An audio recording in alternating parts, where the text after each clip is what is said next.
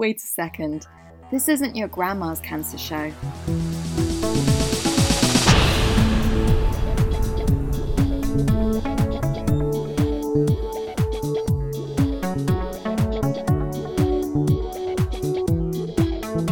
Not your grandma's cancer show. I'm Tatum Durock, and today we are talking about chronic cancer. And one of our guests today, Lucy, described it as a cancer that doesn't fit into cancer boxes. We're going to ask her more about that a little bit later. And one of the reasons that it doesn't fit so neatly into those cancer boxes might be because there's a real array of experiences from needing treatment as soon as you're diagnosed to waiting for years and years and years, watching and waiting till the levels rise and you're sick enough to be treated, to times when the chronic cancer is undetectable, but you still know there is treatment up ahead. So I'm really delighted to have with me David, Lucy, and Kerrie um, to share their experiences of what it's been like having a chronic cancer and some of the things that have helped them navigate all the uncertainty that goes with it. So, hi, David. Thanks so much for joining us today. Hello, welcome. and I just wanted to ask um, what was going on in your life when you were diagnosed? Um, lots of things were going on in my life. Everything was going okay. You know, I, I was doing relatively well at work, and I've got two small kids, mm-hmm. and um, mm-hmm. everything sort of felt like it's going in the right direction. Really, um, yeah. I just done my uh, head teacher qualification and was about to have an interview to, to become a head teacher for primary school, but I didn't get to go to that interview because I ended up in hospital. So um, there was lots of stuff happening in yeah. my life at that moment of, of, diagnosis. Yeah. And so that sounds really sudden. What brought you into the hmm. hospital mm. that day? Yeah, it was very, very sudden. Um, I'd had about two months of back pain, um, which just got worse and worse, wouldn't go away. And I had mm. lots of, you know, osteopathy and physio and all that. And I, tr- I tried everything. And in the end, my osteopath, I think it was, and, and maybe a colleague said to me, why don't you get an MRI scan? And it was a long wait in the NHS. So I just thought, I'm going to pay for an MRI scan. I found a, a clinic in Waterloo in, in London and um, went there on a Sunday and they scanned me. And then three days later, when I was sitting at work at my laptop, doing something, um, I got the report through, and that was a a, a horrible moment because it sort of, you know, I just received it while I was at work, cold with no no kind of context, and it it pretty much just said, um, your T1 vertebra has collapsed. Go to hospital, ASAP. Um, and so I went home that night and was all in a bit of a state of shock, really. Um, and I decided I'd go into A and E the next morning because I just thought if I get in there early, so I got up at sort of four thirty in the morning, didn't really sleep all night, and got a taxi down to King's Hospital, which was only a few minutes away from my house. So I was in in A and E by five a.m. and I didn't leave hospital for two weeks. Um, I mean, yeah. that's such uh, you know, really being ripped out of your life and yeah. into this completely different world with yes. no sort of build up to it. And when you mm. saw that result saying that it collapsed, did you did you know what that meant um, when no. it said okay? So when you got to the hospital, there was that second impact mm. of hearing the diagnosis. And can you yeah, you... I didn't get the diagnosis for about 10 days after I'd been in hospital. It took a while. Um, I didn't know what it meant to have a collapsed vertebrae, but the other, helpfully on the report, it, it listed a series of possible conditions um, like osteoporosis. Uh, I think they said TB or something like that as well. Like could have had an infection in the bone, etc., etc. And myeloma was mentioned, which is what I have. And I, I looked at the list and I thought, well, I haven't got osteoporosis. I've not had TB. I sort of worked. I've never heard of that one you know, I've never heard of that one. I, I think it's myeloma. I sort of just thought, I bet it's that. And I Googled myeloma at that point and I thought, hmm, I think, you know, th- this could be it. And and anyway, I yeah. So I had no idea. And then in hospital, I showed them the the picture from the MRI scan. And they at that point, when they saw the image, suddenly I was in the neuro ward. Um, that's where I was, you know. Um, and so yeah, by the time I got the diagnosis, they'd already sort of ruled out various other things. And I'd spoken to a clinical nurse specialist who'd been sent down to chat to me, who'd mentioned myeloma. Um, and I was thinking, okay, it's all heading this way. Um, and then it was the, the, the the kind of moment of diagnosis was almost accidental because I was going for a walk from my from my um bed in my you know on the hospital ward. I thought I'm going to go for a little walk, and I walked past the space where all the doctors and nurses kind of gather around the computers. And as I sort of walked past it, I, I just heard, I, I, I, at the corner of my eye, I saw the consultant who'd been to see me earlier in the week, and I heard him chatting to a nurse, and, and I heard him saying, "Oh, myeloma at 44. That's a bit, that's a bit harsh, isn't it?" And I just thought, "Oh, I think they're talking about me," and I sort of backed away, and I just listened. I listened to them talk about it, and I thought, "Okay, that's me. That's my diagnosis. That's it." Then they came around the corner and saw me and said, "Oh, we're looking for you." And I said, "Yeah, I know, I know." And we went back to my my room and um, we spoke about it at that point, and it, that's what they said. So, um, yeah, they told me my light chains were very high, and I, that's what it was. So, yeah, what- that was a shock.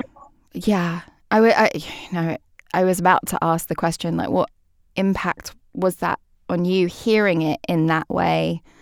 Um, Well, it was traumatizing. It was, you know, it's horrible, and you just sort of. It's like a slightly out of body experience. You're listening to people talking about you, and you're thinking, "This doesn't add up. This doesn't make sense." But okay, I take their word for it. yeah, Um, and by the point they told me, I've been in hospital for nearly two weeks, and I'd heard had lots of conversations with people. I knew something was coming. So, you know, the shock kind of came in increments, I suppose, over those weeks. yeah, Um, yeah, and I'd say that it was the beginning of a very. It was exactly a year ago, actually, pretty much today, that I got that diagnosis. So, What was your treatment protocol from that point? Um, well, I finally got out of hospital once they decided my spine was stable, and I had radiotherapy on my spine, which sorted that out. And then I, I, I was into four months of initial induction therapy, which is immunotherapy and chemotherapy for four months every week, and plus pills every day. Four months of that, and then then that sort of ended in July, and I had a couple of months off of nothing, which which was great in a way because I suddenly felt okay again, Hmm. um, just not dragged down by by treatment. And then I had a stem cell transplant in November last year, which was which was hard. um, n- yeah, hard. Certain phases of it were very hard, and other parts of it were easier than I thought they were going to be. Um, and I came out of the stem cell transplant, and then I had two more months of consolidation treatment, which is exactly the same as the four months I had at the beginning. Two more months of it to consolidate the um, stem cell transplant, and I just finished that last week, in fact. And I had a bone marrow biopsy last Wednesday, and I'm getting the results of that tomorrow. So So, it's all happening. all going on. And how are you feeling in this waiting period now? I'm feeling the anxiety is building as tomorrow approaches. You know, um, yeah, I didn't enjoy the two months of consolidation treatment because I felt like I'd really been through it all with the stem cell transplant. I thought, okay, I've climbed that mountain, I'm over that. Oh God, I've got to go back into hospital every week now into the, the chemo day unit, which really was a place of trauma for me. You know, when I first started going in there, the beginning when I was first diagnosed, I, I really couldn't process that and I found it extremely difficult. So going back there was hard. Um, not as hard as originally, but it was hard. Um, and so what I'm feeling now is I'm glad that it's all out of the way. But I just want to get tomorrow out of the way now.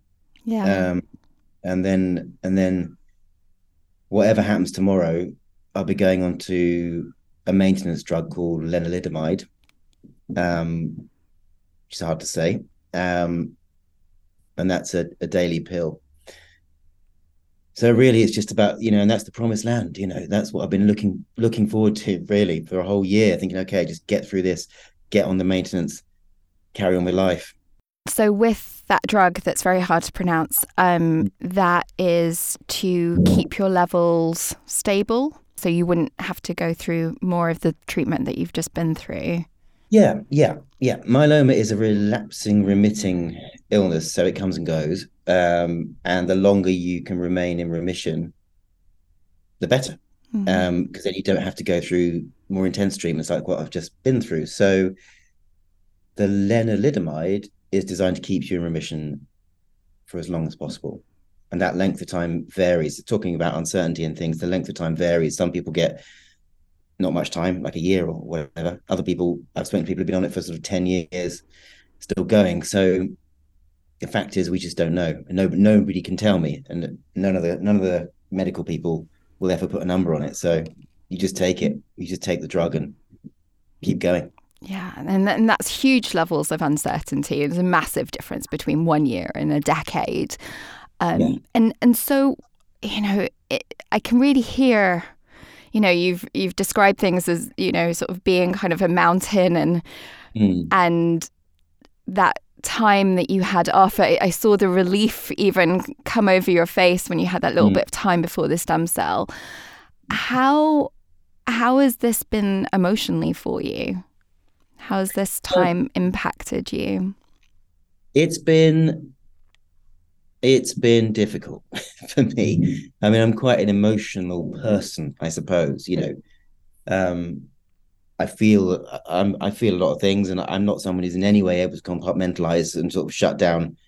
You know, just think I'm just not going to feel that. That doesn't happen for me. You know, I cannot do that. Um, and so it was extremely difficult for me and everybody around me. I would say, um, yeah, I was in a huge trauma for a long time, probably most of last year. You know, and I, I, I wouldn't say I fell apart because I kept going a lot of people kept saying to me, "You seem to be doing really well," and I'm thinking, "Yeah, but I know I'm at work, but actually every hour I go into the toilet and I cry for ten minutes or five minutes. You know, I do that every hour at work, um, and I I um, would go home from work and sort of just disappear to my room and and really try and get myself together. You know, and not really interact with the kids and, and yeah, I'd say I felt like the kind of bottom had fallen out of my life really, yeah. and I I was very lost, very very upset, um, at times very very distressed, unable to kind of compute it and process it.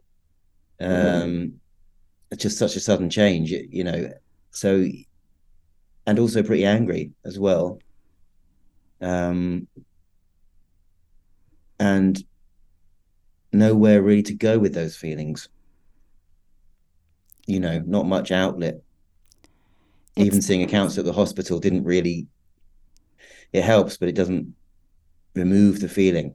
It can so. feel really isolating. Mm. Oh yeah, yeah. You you're sort of in your own life, like you always were, but you're also sort of cut out of it and sort of pushed off track. You're sort of almost next to your life. Yeah, like this. Thinking I remember that. That's not where I am this derailing of your yeah. life. Yeah. And this whole different experience. And something about you is still being back at work, mm. you know, sort of in the normality of a day, and yet mm. everything is totally different. W- one of the images that we sometimes mm. use um, at Shine is of a um, iceberg and mm. you know sort of at the top people are seeing that tiny little bit sticking out. And you know there's the they're sort of looking and like oh oh you seem to be doing fine. And yet not really knowing that there's this huge jagged monster of an iceberg underneath the water. Um, yeah. and that image just really came into my mind as you were talking. Um, and that's mm. it's hard not to be seen for like all of you, you know. So, um, where did you where did you end up going with those feelings? Where where have you um, sort of sought some understanding or mm, outlet? Well, a few places. Um, I had a therapist that I used to see years ago, and I hadn't seen him for a, a few years, but I got back in touch with him. That was quite useful because he knows me um, so it was just sort of like, okay, this is Dan's situation, and he knows how I feel about things in life, and that was good. But equally, probably the probably the, the best things I did were um, I've built a network of people around me who have myeloma and who are experienced as patients. Um, I contacted Myeloma UK and I went on there. I signed up to their 50s and under support group because myeloma generally affects people who are older. Yeah. So 50s and under support groups useful because they're all, all, people there are sort of late 30s upwards. Um, and they also have a WhatsApp group, and I've met some people on that. When I when I joined the WhatsApp group, a few people said, "If you want to chat, get in touch," and so I did, and I've talked to all of them. And in fact, a few of them live in London, and I've met them, been out for drinks with them, coffee with them. Um, I've got a friend from the myeloma support forum who lives down in Devon, Rich, and I've met up with him. Been down to Devon to see him. We speak every week, Rich and I. Um, he was the same age as me when he was diagnosed. He's now four or five years older than me, um, I think, and um, through also social media. I found people. I found a, a lady in the Midlands called Michelle, and I just found her on Instagram. And she, um, she's a bit older than me, about ten years, and she was uh, just on Instagram looking like she was having a nice life, but talking about myeloma. So I sent her a message, and we arranged to speak. And she pretty much saved my life for that year because she spoke to me. I would say every day. Wow. Six months. Oh, that's she lovely. Just, every day, every day.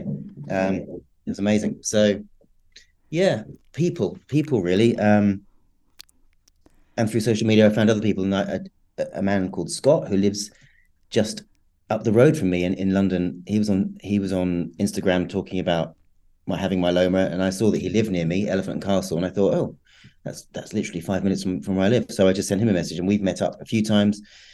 Him and his husband have been around for lunch. You know, so really what i've done is i've connected i've got some also some friends in america that i've connected with who i also found on found one on facebook and one on instagram just positive stories of people living with it really yeah, I can really, it, and even hearing you talk about that, like mm. what a lift when you talked about Michelle calling you, and I mean, you you said she saved your life, like yeah. that being able to talk to someone who understands. You know, maybe they're in a slightly different place, but who gets what you're going through is is massive. I'd love to bring yeah.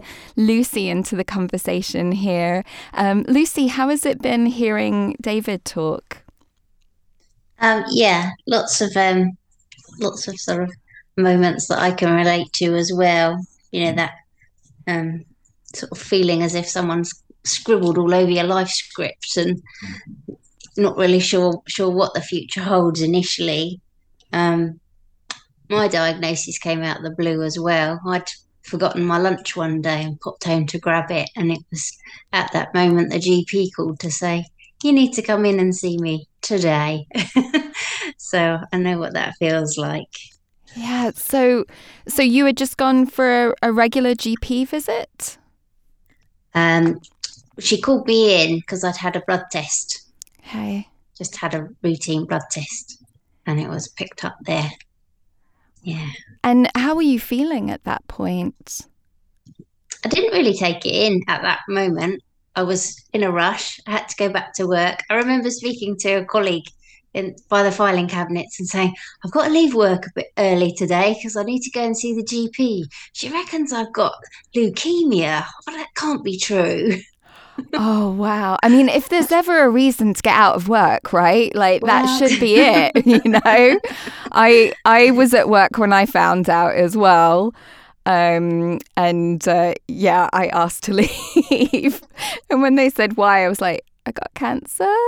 Um, and yeah like i was like oh that's like today was probably the best day ever for using that as a, as a reason to to get out of work. So but you were there kind of thinking it can't be right that you know maybe they've made a mistake or yeah yeah. makes sense. Made no sense whatsoever.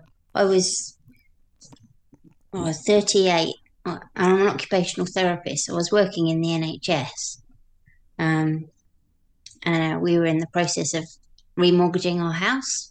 I was also thinking about reducing my hours and going into private practice, and yeah. all that went by the wayside. What was your first interaction with the doctors? Like, w- what did they tell you about your condition? When I saw my GP, she was very sort of nonchalant about it really and just said oh you know it's it's one of those things it's very slow growing you'd be very lucky if you need treatment in the next 10 years you might never need treatment at all we're just going to monitor you you know there's nothing to worry about you need to just get on with things but we'll refer you to the hospital and you'll be seen in a couple of weeks Um, so my head was spinning. And how did you take that information? I, I, mean, I can imagine that she maybe thought she was being reassuring. What was the impact on you of hearing it put like that? Well, I was still she she'd been poking and prodding me, so I was still getting dressed behind the curtain as she said that. And I I remembered to say, "Oh, okay, that's fine," and toddled off home. And I remember I got home the washing machine was bleeping, so I was unloading that, and my husband said, "Oh, how'd you get on?" I said, "Oh, they reckon I've got leukemia," and it, it didn't sink in. Didn't mm. sink in. so, did she sort of? Do you think in that moment that she almost gave you a template to kind of downplay it? I think what it was was because I was so young, um, like David, my my chronic lymphocytic leukemia, the average age of diagnosis is 70. So I didn't I didn't fit the mold. And mm. I think everybody just thought I was a bit of an anomaly and I was reasonably healthy at the time. I had a one swollen lymph node in my groin and apart from slightly elevated bloods, there was nothing else going on. So I think everybody just thought this was going to be a real slow burn. Um, and also, she I don't think she'd ever come across it before either. Um, so I don't think she was that well well versed in it. Yeah. Which is often the case. I mean, just as an off the cuff comment as you're on the other side of the curtain getting changed. And then almost I see that being mirrored when your husband asked you later, how did it go? Almost coming yes. out like almost in the a very similar kind of way.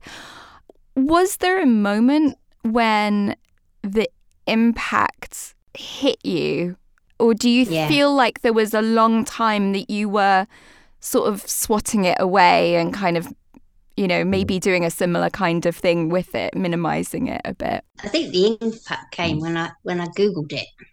Mm. Because of course I looked at all the out of date research that was on there and um, I thought I was going to be dead in five years which wasn't true at all, but it was out of date research. So that that that hit me. Yeah. Um, and did you tell people in your life? No, no, not really. I only told people very close to me. I've got got a vulnerable family member who wouldn't have understood, and it would have distressed her greatly on a daily basis um, to know that. Um, and I was finding it difficult to get my head round um, the fact that I've been diagnosed with cancer, but they weren't going to do anything about it. Right. I was going on watch and wait. Um, so if I couldn't get my head around it, how was anyone else going to understand? Yeah. Um, and I think I think people are conditioned really to equate cancer with treatment and looking ill, and I I didn't, and I I felt a fraud um, I was saying I've got cancer, but they're not doing anything about it, and I'm okay. And it didn't it didn't make sense. Um, because everything that you know we're told is like early diagnosis and get checked out all the posters all the things are like you know if it's caught early and yeah it's hard to get your head around you have a diagnosis they know it's there but they're not going to do anything um, yeah. so was it a process then of waiting till you're sick before then getting treatment? Yeah, pretty much. Yeah, yeah. All, all the while I, could, I could manage the symptoms, and it, you know, get on with life, and they weren't getting in the way. Um, and although my numbers were steadily climbing, they weren't too worried. They were more about the symptoms and the impact on my life. So, what were some of the symptoms? Um, fatigue was massive. Um, I had swollen lymph nodes externally and internally. Um, lots of bruising, anemia. Um, that was pretty much. Oh, and I had an enlarged spleen as well. Um, so that was very uncomfortable, and that affected my appetite. So I lost a lot of weight as well. And so you're looking at these changes in your body, knowing what's causing them, and yet knowing that you're going to have to wait even longer to get treatment to how how long was that whole process like that you Um, were for living with that uh, two years um, before I needed treatment. I mean, some people go 10 years before needing it, some never need it at all. It goes that slowly. Um, but yeah, I was two years.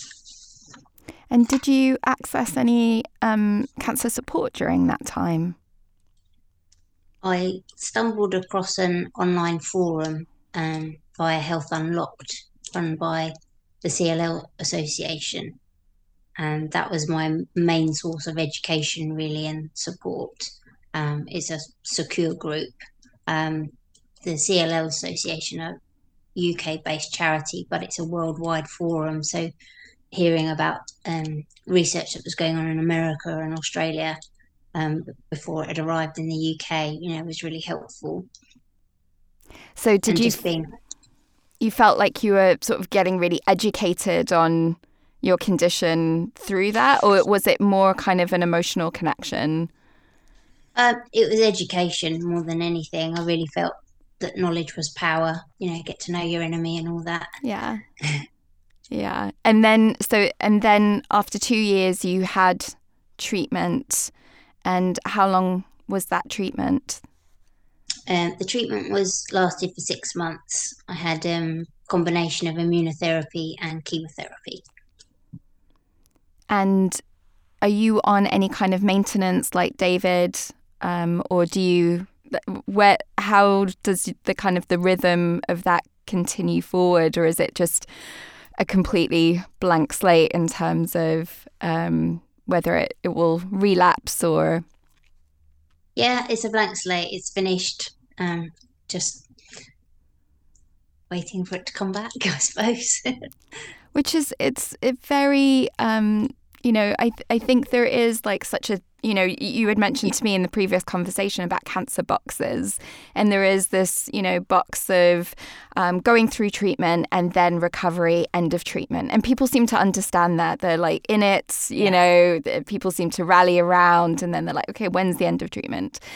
And sometimes when treatment is ongoing it's you know what you were saying about like it not being really understood or um or yeah watching and waiting people are quite confused about um and you know but at, at the same time it's not necessarily quite the same as incurable because it's there's a management to, that's happening.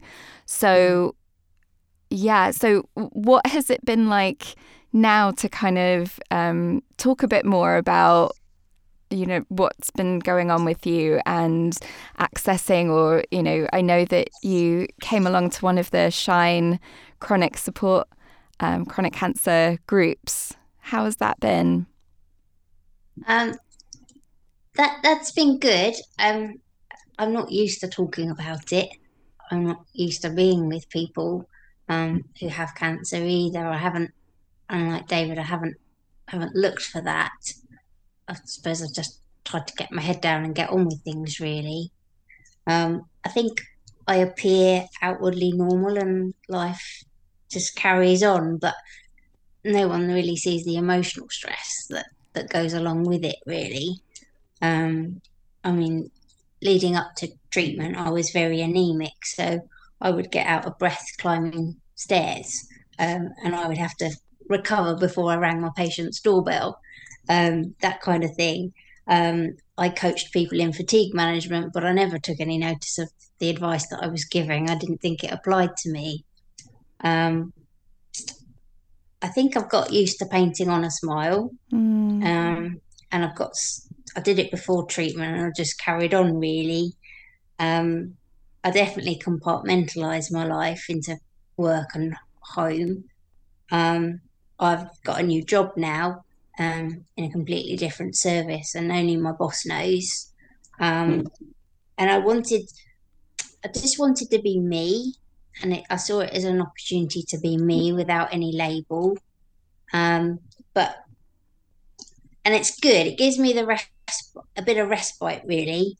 because I just focus on work when I'm there. You know, and if the days I come in and I'm fatigued and I look rubbish, no one's going to comment and relate it to, oh, it's your leukemia. You know, it's, it's just they, they don't know any of that. But it, I mean, it can be lonely at times, and there's definitely a part of me that I'm obviously holding back, and I have to sometimes really watch what I say. Um, COVID nearly outed me as well mm. um, when I was having to shield. Um, so, yeah. Yeah, well, I'm so glad that you're here with us today, sharing and talking, and that you know you found some other people in the in the Shine group that you can also talk to because it is, you know, I I can totally hear that thing of there's a certain freedom of being at work and sort of being able to compartmentalize and not have it necessarily brought up in the middle of the day, but at the same time, I can really hear that you know what you were saying that it can be lonely as well. Mm. and you, watching what you say and even having to second guess yourself and having people that you can just be completely yourself. They can see the whole iceberg above and below um, can be um, you know so unifying. Um, and I'd love to bring Kerrie in. And Kerrie, I've seen you nodding at several points while David and Lucy have been talking. So how has it been for you hearing hearing from them? Yes, I always find it um, really insightful listening to other people's experiences, and so much of it resonates. So certainly, what um, what they were both saying about being sort of ripped out of your professional life, particularly when things are going well. Um, and also the importance of accessing the right support for you. Mm. And it's a balance between sort of reaching out, connecting, but also not broadcasting it. And I think it's different for for each person. I think that's yeah, that's very true. And so my life was um, yeah, professionally, my life was was going very well. Um, so shortly before my cancer was discovered, I just sketched out a five year plan for my future.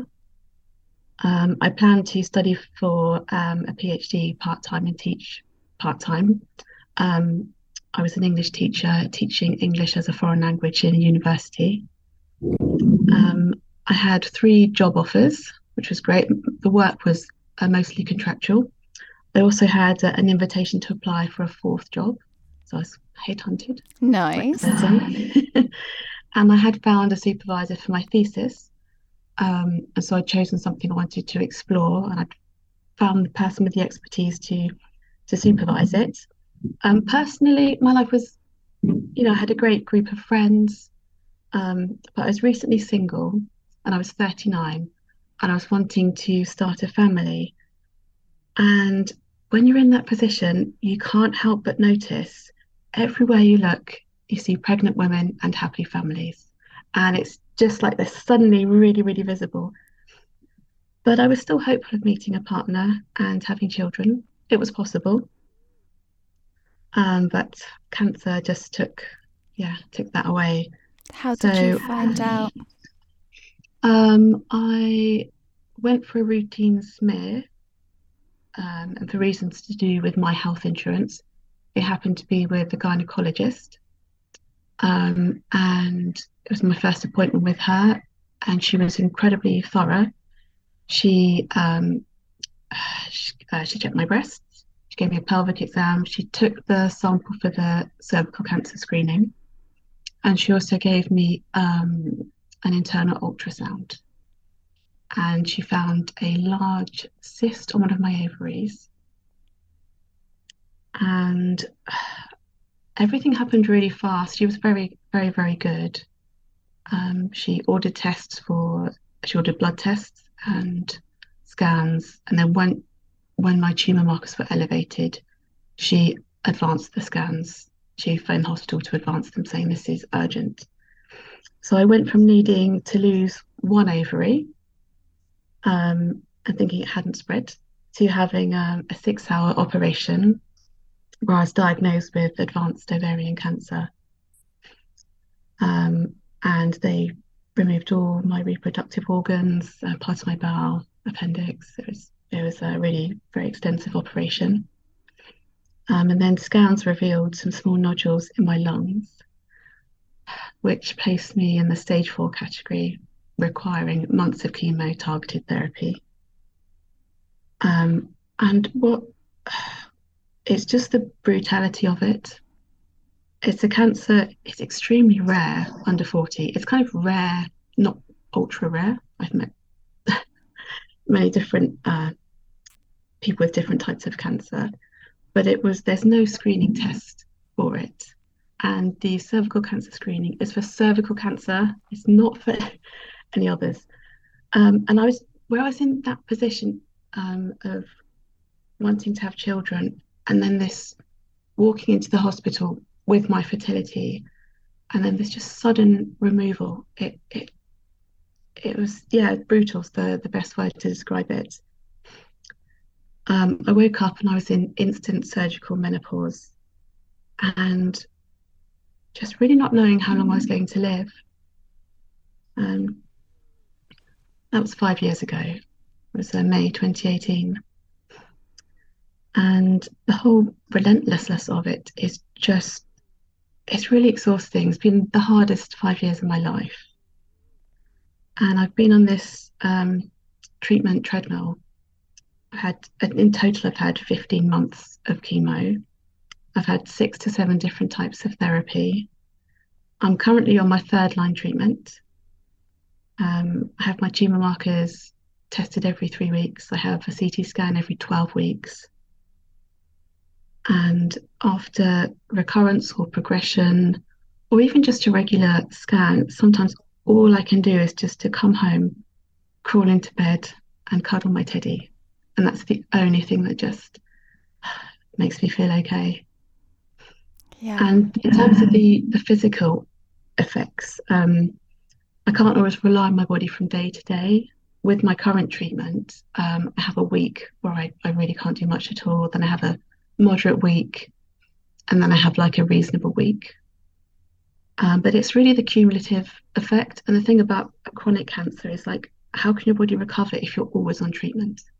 You've just got this re- residual level of fatigue and side effects. And I use a weekly planner to manage my energy. That's the best, seems to work best for me. I need to think about the whole week um, and I just, what I've kind of developed is like an inkling about the balance of activities, about what I can do and what what needs to be done, what's essential.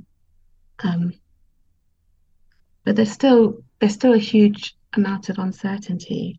Like, and I just, for me, it's like these these hurdles, um, like how you know will this treatment work? How long will it work for? But I try and remind myself that sometimes within uncertainty, there, there can be the possibility of a future treatment.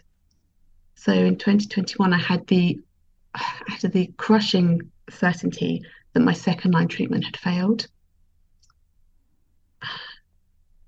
But I was eligible for a trial and I happened to be randomized to an experimental treatment, which I'm still on. Um, and it's turned out to be more effective and less toxic, although it does have side effects. Um, so there are there are lots of difficult things that I face, particularly I find it hard when I encounter women with the same disease and the stage who stayed in remission after their first line treatment. Um, and I'm it happens to be about um, it happens to be every so often. And I, um, when it happened a year ago, I wrote, I wrote in my journal. I just wrote, if only I could experience that nervous waiting for scan, scan results once a year. You know, I could be living a different life. I could be making plans to adopt, and then my mind starts up this, you know, this regret, there's anger, there's frustration. That that's not going to be me. That I'm always going to be on treatment, and it's unfair. It's beyond my beyond my control. Um, because I did after my first line treatment, I went into remission. Many women do with advanced ovarian cancer, but the recurrence rate is quite high, and so that's that's quite hard that that option of a cure is gone. And I really have to pull myself back mentally, and I sometimes I think after this happened, I went and sat in the park, and um, I just had to remind myself, okay, that's gone, but I'm on a trial, and maybe with this new treatment, I'll be I'll be part of a group whose experimental treatment transforms the odds for women in my situation. Yeah, there's so much in what you've what you've expressed, and thank you so much for sharing that because the relentlessness and you know one of the things that um, we often hear is that sometimes the hardest time for people is the end of treatment because that's the pr- the time when they're like processing everything that's happened but almost how do you have the energy to process when things are continual like you were saying the the waiting for results the is so so a part of your life that to try and sort of weave some time in there for you to support you as you're going through that. And I, I loved what you said that, you know, in uncertainty, you've been able to find these like little bits of possibility um, mm. that it sounds like they sustain you. And and speaking of kind of sustaining. David, how has it been hearing from Lucy and Kerrie? I know all of your experiences are so different. Were the parts that you related to? Yeah, yeah, loads that I related to, definitely. Um, especially the whole the whole thing about uncertainty and uh, like Lucy said, I, I, think about it's like someone scribbled all over the the script of your life, and and that's sort of what I felt. Um, and the same with with what Kerrie said. I think about you know you're making plans for whatever to have kids or whatever your plans are, and that is the script of your life and the story you're sort of writing and telling yourself, and then suddenly something's come into it which kind of um completely destroys that script that you you've got. Yeah. And that story, um, and you then have to sort of try and rebuild something new and rebuild a new narrative somehow. Um, so I relate to all that and the uncertainty that we're all in, in in different ways about how long treatment will last, how long it will be before you need more treatment. Suddenly, you you feel like I personally feel like you, it's hard to plan the future because you can't predict anymore how long it's going to be or what's what you're going to have to deal with, what hurdles you're going to have to jump over. So, yeah, just that feeling of loss of what was. Yeah. And now where you're at is a new situation that you have to deal with. Um, yeah, it's really so, layers of grief, isn't it? Like the loss of yeah. the life that you were having and that you expected to have.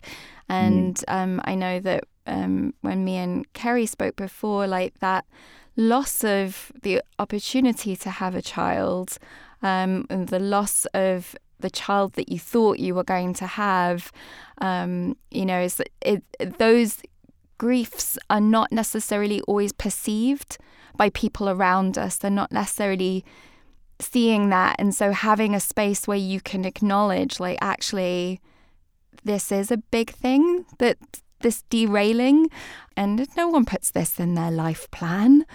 It is and and the anger that i think you know several of you have expressed at different points. If there's mm. someone listening to this that also has a chronic cancer and is there something that you wish that you had done sooner in, in terms of finding support or something that just really helped you that you would want to share with someone else? Like if you could go back to yourself a couple of years ago and or a year ago and sort of whisper a bit of advice, is there anything that you would want to share? And let's start with um, David and then we'll go around to Lucy and then Kerrie. There's nothing that I could say to myself you know that I should do differently because I didn't feel I was in a position to do things any differently at that point. I was just surviving. But you know, the thing which helped me is other people. Mm. Connecting to other people who have it and also my family and friends. But really building a network of people in the same or a similar situation who could tell me a new story like this, like I was just saying. Some people who could help me rebuild a sense of my my future and what it might be like. And that's what got me through 100%. That's what that's what helped. Thank you, David. And Lucy, do you have something that I consider myself quite fortunate that I had time to learn about my CLL and to, to learn about the symptoms and the treatments that were available to me compared to someone who had an acute cancer or like David, he, it was came on very suddenly. I felt empowered by the knowledge I was able to gain from the forums that I went on, definitely. Um, and that definitely helped me feel more in partnership with my consultant when the time came for treatment. Lovely. Thank you, Lucy. And Kerrie, is there something you'd like to share? Mm, yes, yeah, I'd say that whatever you're feeling is completely understandable and legitimate given what's happened to you. However, there's can be this chasm between your life and the lives of people around you, and even the ones who love you the most. And the most helpful thing I've found is just carving out space for myself, for people who get it, and that connection. And it could be through reading memoirs, a blog, um, online support groups, listening to podcasts, and you've just got that connection, that that acknowledgement, people who get it. Yeah, and I know that you um, you were telling me about a quote that you read. Um, I can't remember the name of the person's um, book, but do you have it?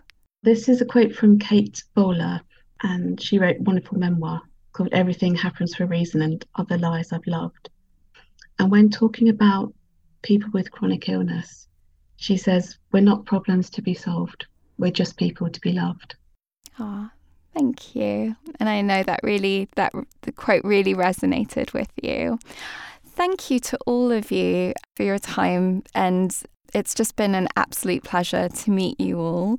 And thank you, as always, to Radio Facilities for sponsoring our podcast. And if you have a chronic cancer, we do have a group that meets up, I think it's like once a quarter. Contact us at shinecancersupport.org and find out more. Till next time, bye. Not your grandma's cancer show.